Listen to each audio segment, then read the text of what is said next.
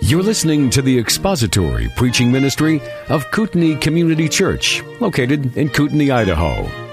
We pray that Christ is exalted and your spirit is blessed by the teaching of God's Word. For more information about Kootenai Church, please visit us online at kootenai church dot org.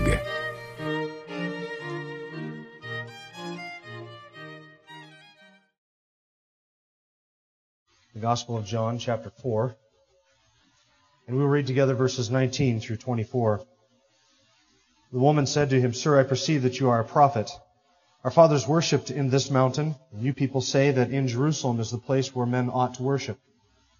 Jesus said to her, "Woman, believe me, an hour is coming when neither in this mountain nor in Jerusalem will you worship the Father. You know what you, you, you worship what you do not know. We worship what we know, for salvation is from the Jews. But an hour is coming and now is when the true worshipers will worship the Father in spirit and truth. For such people the Father seeks to be His worshipers. God is spirit, and those who worship Him must worship in spirit and truth." The woman said to him, "I know that Messiah is coming, he who is called Christ. When that one comes, he will declare all things to us." Jesus said to her, "I who speak to you am he." Let's bow our heads together as we open our time in prayer. Our Father, we do love you. Our Lord Jesus, we love you. And Spirit of God, we love you. We thank you that you are infinite and lofty and transcendent and far above our comprehension. If we could get our minds around all of your being and all of your nature without any questions or any mystery, we would indeed have a small God. And so we thank you that you are beyond our comprehension and that you are really inexplicable.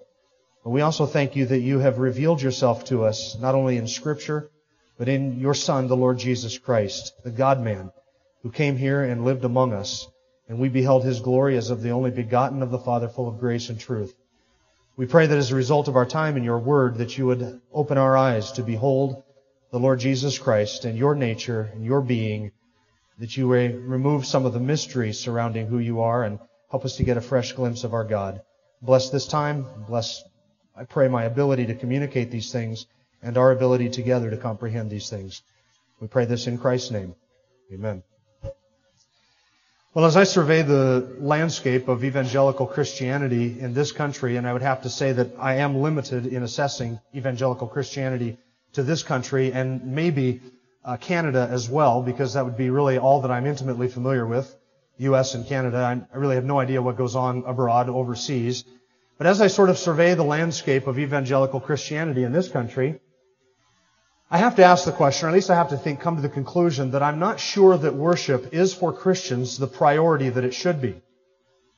And by that, I do not mean that in churches and among Christians that we are not doing things that we, we call worship. All across this country for the last number of hours, and then here even today, and now in even our own time zone, there are things going on that we associate with worship, singing and preaching and praying and teaching and fellowshipping and uh, giving and all of the things, communion and baptism, that are all part of what we call worship. So my, my goal here this morning is not to say that those things are not true worship. In the next couple weeks, we'll be able to sort of put some parameters in place that will help us to determine what if what we're doing is worship or not. But I guess what I mean is, when I look out at Christianity, is the subject or is the question, what is worship? Is that really important to the people of God?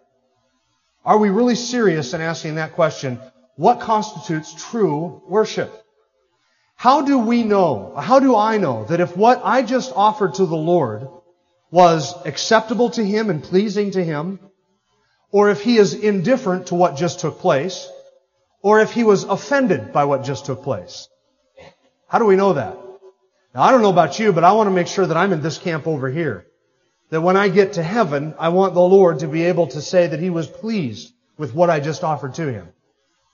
But do Christians, do churches really ask the question, what is true, genuine worship? I think that for most believers, we have kind of an attitude that would be expressed like this.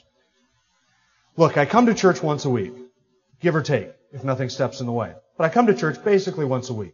I put my money in the offering box on the way in. I, I meet with God's people. I sang through the songs. I listened to the special. And then I listened to you drone on and on for what seems like a short eternity. And then when we're all done, we close in prayer, we shake hands, and we leave here. I attended the worship service. Isn't that what God expects of me? So if I attended the worship service, and I sang, and I listened, and I left, what else is there? Of course I worshiped. What else is there to do? Is there other elements to worship? I would say that there is. Now, unbelievers are not concerned with what constitutes true worship at all. Do unbelievers want to worship the one true God? No, they don't. They love darkness. They hate the light. They love their sin. They don't come to the light. They don't want to worship the light. They don't want to understand the light. They don't want to bask and bathe in the light or have fellowship in the light because they love their deeds of darkness. So an unbeliever not only does not want to truly worship the one true God, when an unbeliever comes to a church, what an unbeliever wants is to worship a God in his own image. What an unbeliever wants is for somebody to sort of mask the truth and hide the light so that he can feel comfortable among God's people. And what he wants to worship is an idol of his own making, or the idol of his own heart, or some image of God that he has in his mind, but doesn't want to be confronted with the truth. And churches do a great disservice when they hide the one true God and offer to unbelievers exactly what they come to church to get, and that is shielded from the light. Unbelievers not only do not want to worship the one true God, they can't worship the one true God, and they can never offer to God acceptable worship because true worship happens in spirit and in truth. And an unbeliever whose spirit has never been regenerated and has never been given a new heart and a new spirit and a new life cannot worship in that capacity because he is dead spiritually. And so all he has is a carnal heart, an unbelieving heart, a dead heart, a depraved heart, and so everything that he offers to God is unacceptable to God. He's over in this camp. He cannot offer to God that which is acceptable, because that which is acceptable must come from a regenerated, a renewed spirit, and it must be offered in spirit and in truth. And unbelievers don't know the truth, they haven't embraced the truth, and they don't love the truth. So they can't offer worship in spirit and in truth. But we, as believers, can worship in spirit and truth, and we ought to worship in spirit and truth, and we have to be concerned with what it means to worship in spirit and truth, and that's where we're at here in John chapter four. We saw last week that all of our worship begins with God. When you ask yourself the question, what constitutes true worship, we do not ask the question this way and say, what do I want to offer to God? What do I feel like giving to God? What is comfortable for me to give to God? What do, how do I want to worship? Or how does our culture want to worship? Or worse yet, how do unbelievers outside the church want us to worship so that they will feel welcome here when we do worship? Those are all the wrong questions. The question begins with, who is God and how does He want to be worshiped? Because worship is not about us, is it? When we walk away from here, we should never say to ourselves, well, I didn't get much out of that, I didn't receive much, I wasn't really blessed by that. When we leave here, we ought to be leaving here saying to ourselves, we hope that God is pleased with what we have just offered to Him, because it's not for us, it's for God. So the question is, what pleases Him? Not what do I want, not what do I want to give, but what pleases God. And so all worship, all true worship comes back to and begins with God.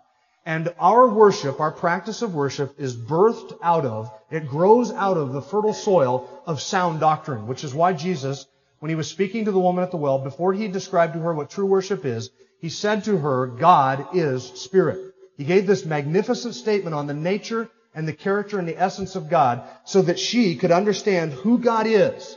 She had to have a right understanding of who God is because it is sound doctrine which gives birth to sound worship. It's good doctrine which creates good worship.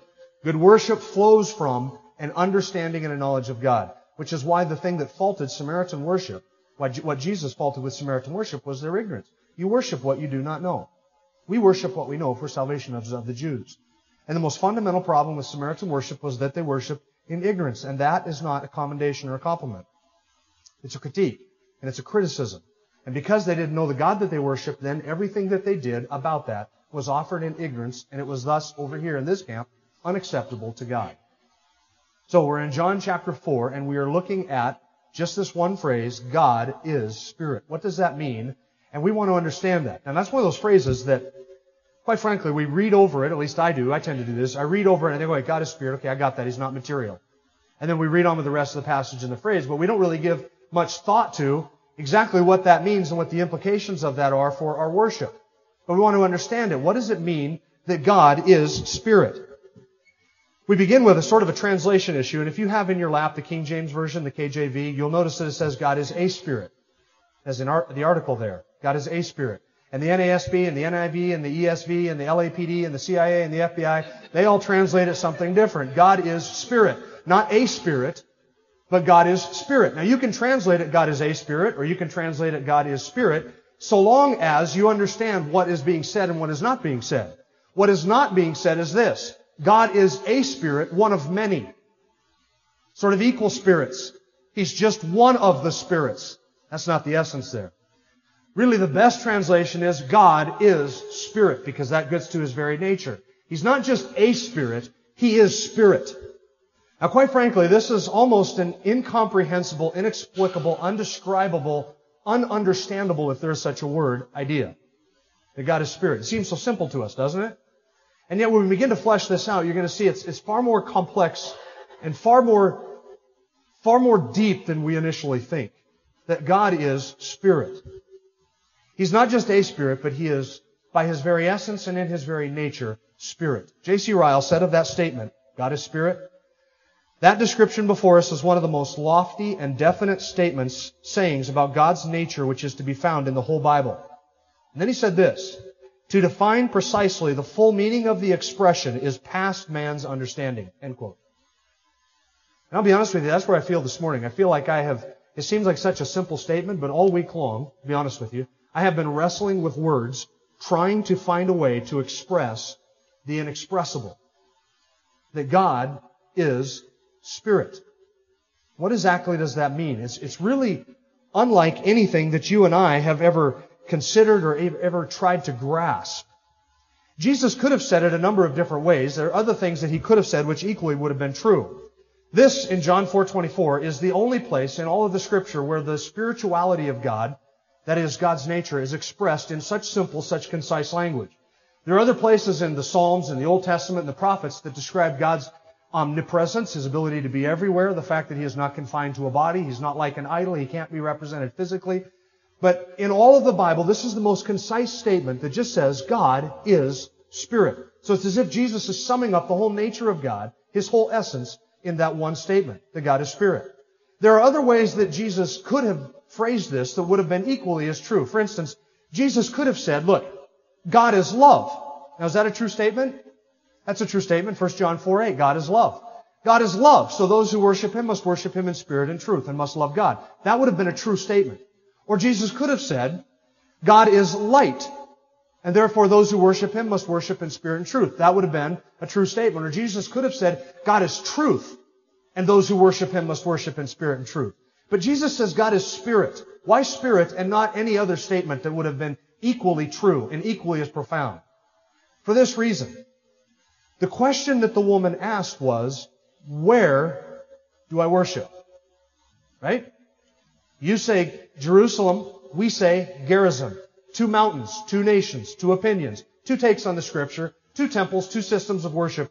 Where do I go? Do I go to Jerusalem or do I go to Gerizim? Now, Jesus is answering your question. He says the time is coming when the location is going to be irrelevant. How can the location be irrelevant? Because God is spirit. And because God is spirit, the location is therefore irrelevant. But you say in your mind, you're thinking it now, wasn't everything bound up around the location under the old covenant? And it was. Since God is spirit, God can, He is free to, make location an issue. You understand this? He is free to make location an issue. If God had said, I want to be worshipped on top of Mount Shasta, and only on top of Mount Shasta, then we would be obligated to obey that.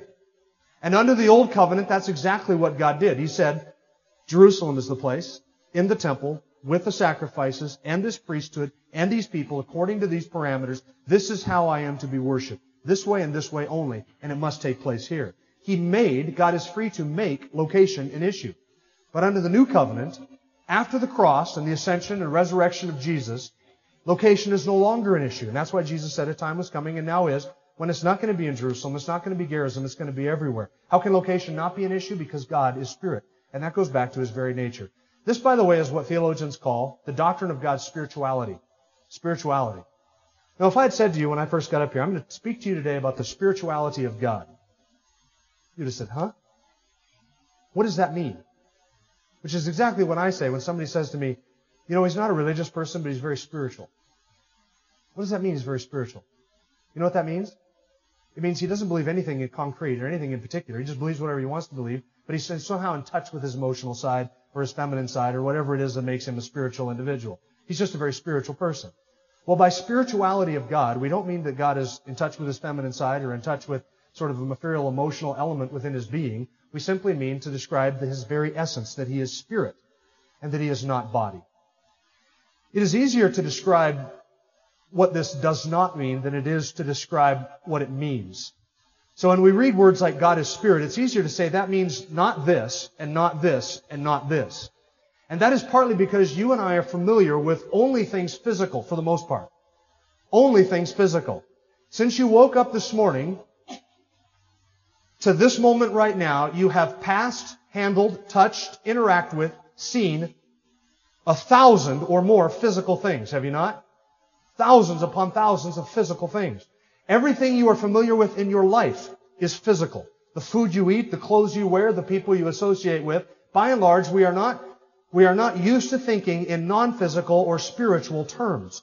And yet, at the same time, you and I are very intimately connected with things which are spiritual and not physical. And what do I mean by that? Are you a physical or are you a spiritual being? You are both, are you not? Now, you're looking at me right now. Pretty much everybody is. But are you really looking at me? You're not looking at the me, which is really me, are you? If you're not looking at me at all, you're just looking at a body that happens to possess and be animated by the real me. But the real me is not a physical entity. It's not a physical being. It's a spirit-soul being. Now, I believe the spirit and soul are the same thing. We have a material and an immaterial part. But the real me is not standing here in front of you in a visible form. Let me do a little thought experiment with you. I want everybody in the room to think of a pink elephant.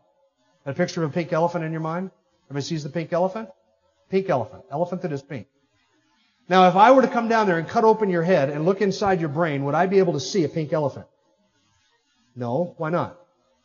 Because your thoughts are not physical things, are they? Your emotions, your wills, your motives, your thoughts, your imaginations, none of the things that you are aware of constantly are physical things. I am a spiritual being in a physical body, so I understand what it means to be spirit in the sense that there is a part of me which cannot be seen. There is a part of me which is invisible. There is a part of me that you can't see. You can't see right now what I'm thinking. And you know what I'm thinking? No, of course you don't. I'm thinking, I wonder what's on the other side of that wall. Now, although I'm a spirit being, I'm not omnipresent, am I? So I am here, but I am physically located here. And I'm not here and over on the other side of the wall at the same time. I can only be present in one place at one time. Why? Because I'm a spiritual being, but I'm a spiritual being that has a locality. And God is not like that. So in one sense, God being spirit, we can relate to that because we understand what it is to have a being that is unseen and cannot be seen, is invisible. But at the other, on the other hand, we can't relate to it because we have no idea what it's like to be a spiritual being that is omnipresent and infinite in time and space and infinite beyond time and space. And that's what Jesus is saying when he says God is spirit. Not that he is physically located in any one body, but that he is omnipresent everywhere, that he cannot be seen. He is invisible and he is in his essence, in his nature, spirit. And I said it's easier to describe what this does not mean than it is to describe what it means. So let me give you a couple things that it does not mean, or things that sort of the statement precludes. When we say that God is spirit, we mean that God cannot be divided. He is indivisible. He is indivisible. That is to say that God is not composed of a compound of elements or parts. He is spirit, and that is his essence, and it is a simple essence. And by simple, we don't mean simplistic or stupid, or dumbed down, or easily apprehended or grasped with the mind. By simple, we mean that he is one essence, spirit. He is not a combination of this and plus this and plus this and plus this gives us God, and you put all of them together and you have God. He cannot be compounded, nor can he be divided. Now, you and I are not simple beings. We are, are complex beings in the technical terms. We are complex in that we are composed of immaterial and material. Can we be divided?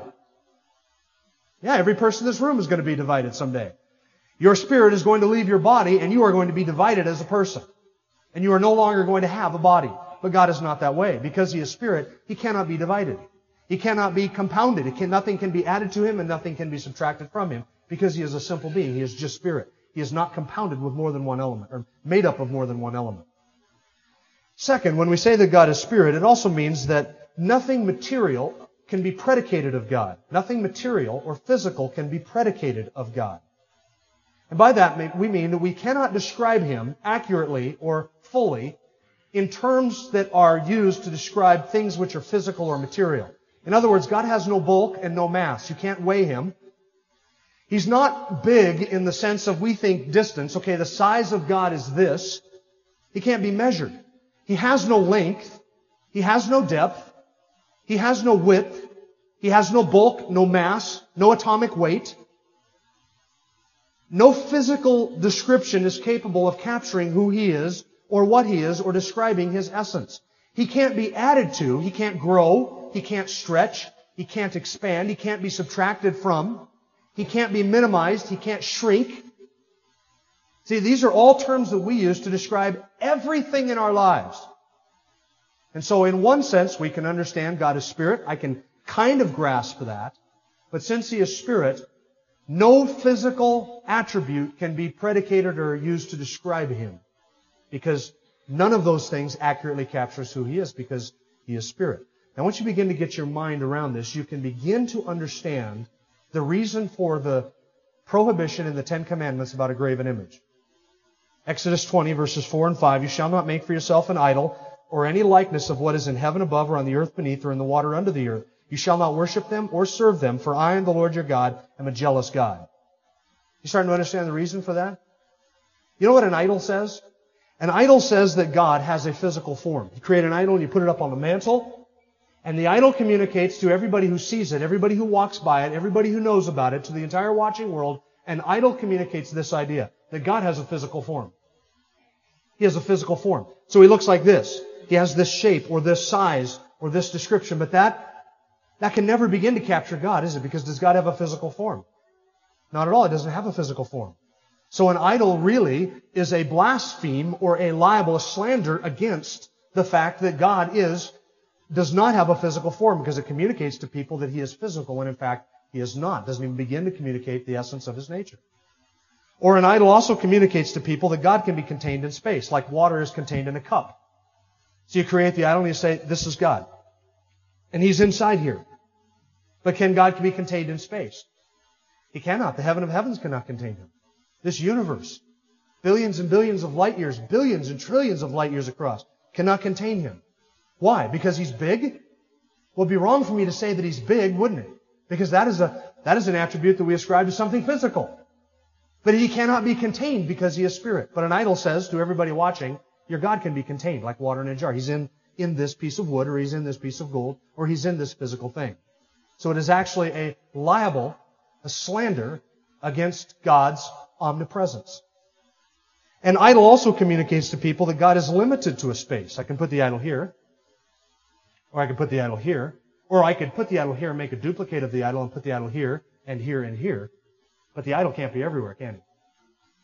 So the idol actually communicates to people that your God is limited in space. He's not omnipresent. He can be here, but He can't be on the other side of that wall. So He's much like you. That's why, that's why the psalmist, the God says through the psalmist, you thought that I was altogether like you, but you were so wrong. An idol communicates that God is just like us. He can be confined and contained in a space. Further, an idol communicates to people that God can be moved and He can be manipulated. And you can put perfume on the outside of Him and make Him smell real pretty, and you can dress Him up according to the seasons and put Him up there, or you can put a a cloth over His eyes so your idol can't see you. And you can move Him from here to there, or turn Him so He faces the wall.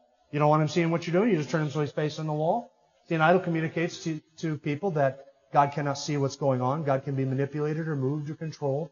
An idol also says that God is helpless and hopeless, that He's powerless, that His arm cannot save.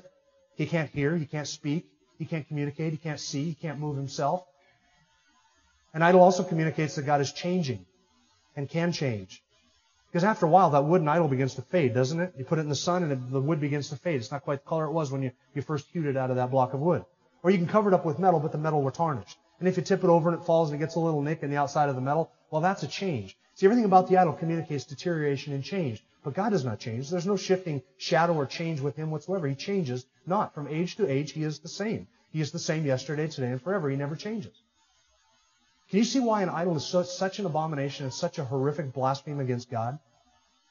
Everything about an idol communicates the opposite of what is true of God. Everything about it. Because God is not like anything you have ever experienced. Nothing. So it is impossible to even begin to comprehend the fullness of who He is in terms of what you and I encounter every day, because He is spirit. Now, is God a big spirit or a small spirit? Come on now, somebody say it.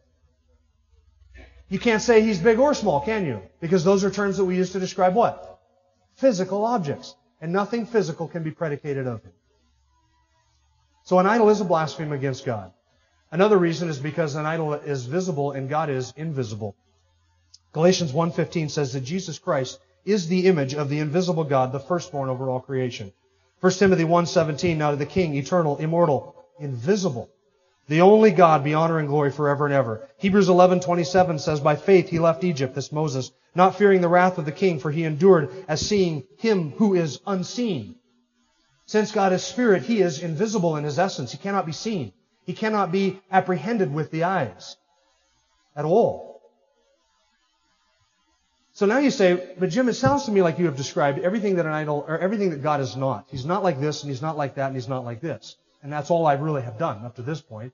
And I've said none of these things, and none of, the, none of these, yeah, none of these things can really be used to describe or to help us get our minds around God. There has to be something else that helps us to apprehend who He is and what He is. And so since God is not like anything else, we come to understand at least a glimpse of what it means that God is spirit, that He is not these things. He's not physical. He's not visible. He cannot be represented by anything that is physical. And it is actually an abomination to God for us to think of Him in terms that are physical. We have to simply grasp Him with the heart and say, God is spirit. God is spirit. So now, having some understanding at least, do you really? No, I don't. But at least I, I think I've tried to clear away the clouds a little bit from this. Getting some grasp of the nature of God and clarifying it a little bit. Then we say, well, there are still three, three theological issues that we kind of have to deal with. Three questions. And they may be floating around in your mind. So let's, let's deal with all three of these. What about the appearances of God in the Old Testament and in the New Testament? What do we do with those? If, as John one eighteen says, no man has seen God at any time, and yet it says that God appeared to Moses and appeared to Abraham and God appeared to others, Daniel and Isaiah and Ezekiel saw visions of God, what was it that they were seeing if it was not God? How can He who is invisible be visible to certain people at certain times in the Bible? What do we do with the appearances of God in the Old Testament and the New Testament? If God is invisible, how did, what did these people see, or did they actually see anything? And the answer is yes, what they did see was real, and what they saw was a vision of God, but what they saw was not the effulgence, the fullness of God's being and His character. What they saw was a vision, a representation, a physical manifestation, a revelation of who God was, but it was not the full splendor of His being. They did not ever see, nor has anybody ever seen, the core essence and nature and effulgence of God's being, the, the centrality of His being. Moses only saw the glory of His hind parts as it passed by. Not even the person of God, but just the glory which radiated from Him. So what did they see? Daniel, Isaiah, Ezekiel, Abraham, Moses, and others. What did they see if it was not God? What they saw was not God in His being, but God as He manifested Himself physically to him. Moses did not see a full manifestation of the being of God, not because God is unable to manifest Himself fully, but because Moses was unable to handle seeing God manifested fully. So that vision that Moses saw of God was suited to his weakness. And God is, does not reveal Himself, the fullness of His being to us, not because He is trying to hide Himself to us, but all the revelations of God are designed to reveal God to us. But those revelations have to be suited to us and our abilities to see them and comprehend them. Moses could never have beheld the glory of God, the essence of God, the fullness of His being. He could never have looked upon Him because He would have dissolved in an instant. He could never have handled that. So what he saw was a physical representation or physical manifestation of God catered to the weakness of the being so that Moses would be able to apprehend it, to see it, to get a glimpse of it. But what he saw was not really the fullness of God. Let me give you an illustration, and I'm not sure that this analogy is going to work entirely. It might limp a little bit, but be patient. Bear with me a little bit. When you look in the mirror, what do you see? Now, do away with all the self-congratulatory thoughts that are running through your mind right now. When you look into the mirror, what do you see? Do you see yourself? Yes and no. Do you really see yourself? Is that you in the mirror? It's not you, is it? It's a physical representation of you. But you are standing there looking into the mirror. And it is the same thing with God. When they saw God, they saw a physical representation of Him, but they did not actually see His being. Second theological question that we have to answer is, what, what does this... What are we to make of passages in the Bible which seem to describe God in physical terms? Let me give you a couple of them. Isaiah fifty-two, verse ten, "The Lord has bared His holy arm in the sight of all the nations, that the ends of the earth may see the salvation of our God." Psalm thirty-four, fifteen, "The eyes of the Lord are toward the righteous, and His ears are open to their cry." Numbers six, twenty-five, "The Lord make His face to shine on you and be gracious to you." What are we to do with passages like that that describe God in human terms? Do, are we then to understand that God has a physical arm, physical eyes, physical ears, a mouth, and a face? Is that how we're to look at God? Was Jesus ignorant of all these Old Testament passages that describe God in these physical terms? And did Jesus not understand the real nature of God when He said God is spirit? No, perish the thought. But we are to understand these passages in a different way. This is what we call anthropomorphisms. Big word, anthropomorphisms. Anthro from anthropos, which means man, like we get our word anthropology from it, anthro, and morphe, which means likeness or image or uh, a, a form of something. So an anthropomorphism is a form or image of man, man image. So when the New Testament or Old Testament writers wanted to describe some element of God's character or nature, they would do it in terms that you and I can relate to. So the arm of the Lord, we associate arm with strength, power, ability, might. And so that's what it's intended to communicate. Not that we understand literally that God has an arm, but that we understand the literal truth that God is mighty and powerful and strong and able to do things. The eyes and the ears of the Lord are statements which refer to God's omniscience. So when we say the eyes of the Lord run to and fro throughout the earth, we don't mean literally that God's eyes jump out and they run to and fro throughout the earth, but we understand that that is an anthropomorphism, a man-like image that's used to describe a very literal truth, and that is that God sees everything. He sees everything. The face of the Lord communicates the idea of graciousness. So these are anthropomorphisms, and we don't take them in a literal fashion as if God has a body. As if God has a body. Much like the error that Kenneth Copeland makes. Kenneth Copeland is a word faith teacher. He said one time in a sermon this, quote, "God is not some creature that stands twenty-eight feet tall and He's got hands, you know, as big as basketballs. That's not the kind of creature He is." So far, so good. Back to Kenneth Copeland. "A being that is very uncanny the way He's very much like you and me. A being that stands somewhere around six two, six three, that weighs somewhere in the neighborhood of a couple hundred pounds, little better, and has a hand span of about nine inches across." End quote. That's word faith theology about the nature of who God is. He's a being, stands six two, six three, weighs a couple hundred pounds, has a hand span of about nine inches. Much like you and I. Now, if Kenneth Copeland had never made another statement that would qualify as, him as a heretic, that one statement right there would qualify him for the hottest fires of hell. Likewise, the Mormon doctrine that God is a physical man who was once like you and I. That's Mormon doctrine. Lorenzo Snow, the Mormon president from years ago, coined a couplet that said, God is now, or sorry, man is, uh, oh, yeah, here's the couplet. Never trust the guy who can't remember the couplet. As man is, God, no, as man is, God once was. As God is, man may become. As man is, God once was. As God is, man may become. God was once like you and I with a body. He has now a physical body in heaven near a planet where He has celestial relations with all of His physical wives for all of eternity. And He will. That's Mormon doctrine about God, that He has a body. He does not have a body. He doesn't have literal arms and ears. Of course, Mormons would point to all the passages that I just read you about the eyes of the Lord, the ears of the Lord, the arms of the Lord, the face of the Lord, the mouth of the Lord. But what would they do with Psalm ninety-one? Verse four, that says, "He will cover you with His pinions, and under His wings you may seek refuge. His faithfulness is a shield and a bulwark." Are we then to understand that God has wings and literal feathers? That would be a poultrypomorphism, wouldn't it? Do you learn things here that you will never learn anywhere else? That would be a, a poultrypomorphism. It is an image or a figure of speech that is used to communicate a very literal truth. And what is it? That God is a shield, He is a protector, He covers and hovers and protects his people like a mother hen or like a mother bird protects her chicks. Third theological question, what about the incarnation? If God does not have a body and we say that Jesus Christ is God, then what does that do with our doctrine of the incarnation? Is it not true that today in heaven, or at least on earth, that God has a body? How does the incarnation work in with this spirituality or the spiritual nature of God?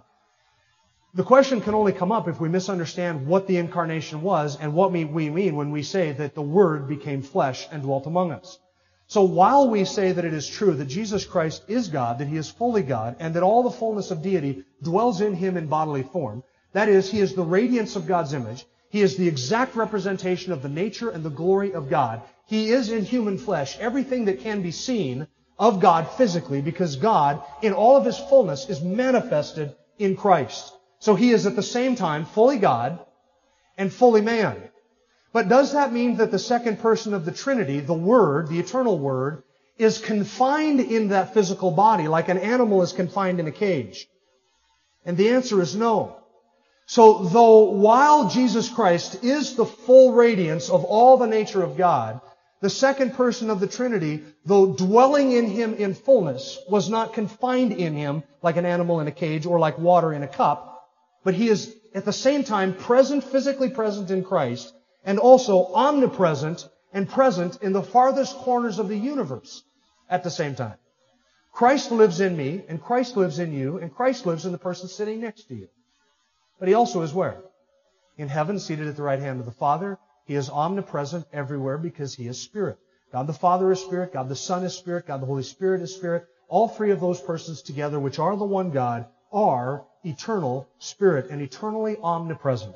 So though Christ was here physically, that did not mean that He was only here physically. He was here physically fully in His glory and radiance, fully united with humanity, but also at the same time omnipresent and present everywhere, because He was the and is the eternal God who is, in His essence, Spirit.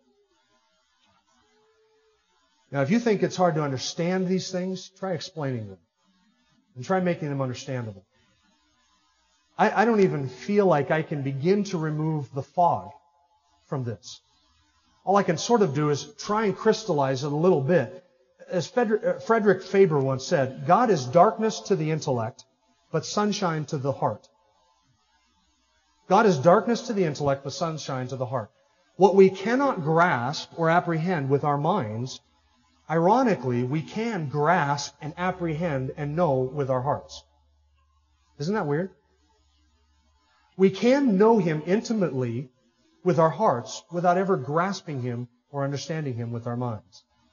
So God is darkness to my mind, but He is to my soul light and warmth, and I can grab Him and apprehend Him and understand Him with my heart in ways that I cannot with my mind, because my mind cannot stretch itself around God, because these things are beyond us. They're incomprehensible, inexplicable, unexplainable, indescribable, ineffable. You can't put words to these things.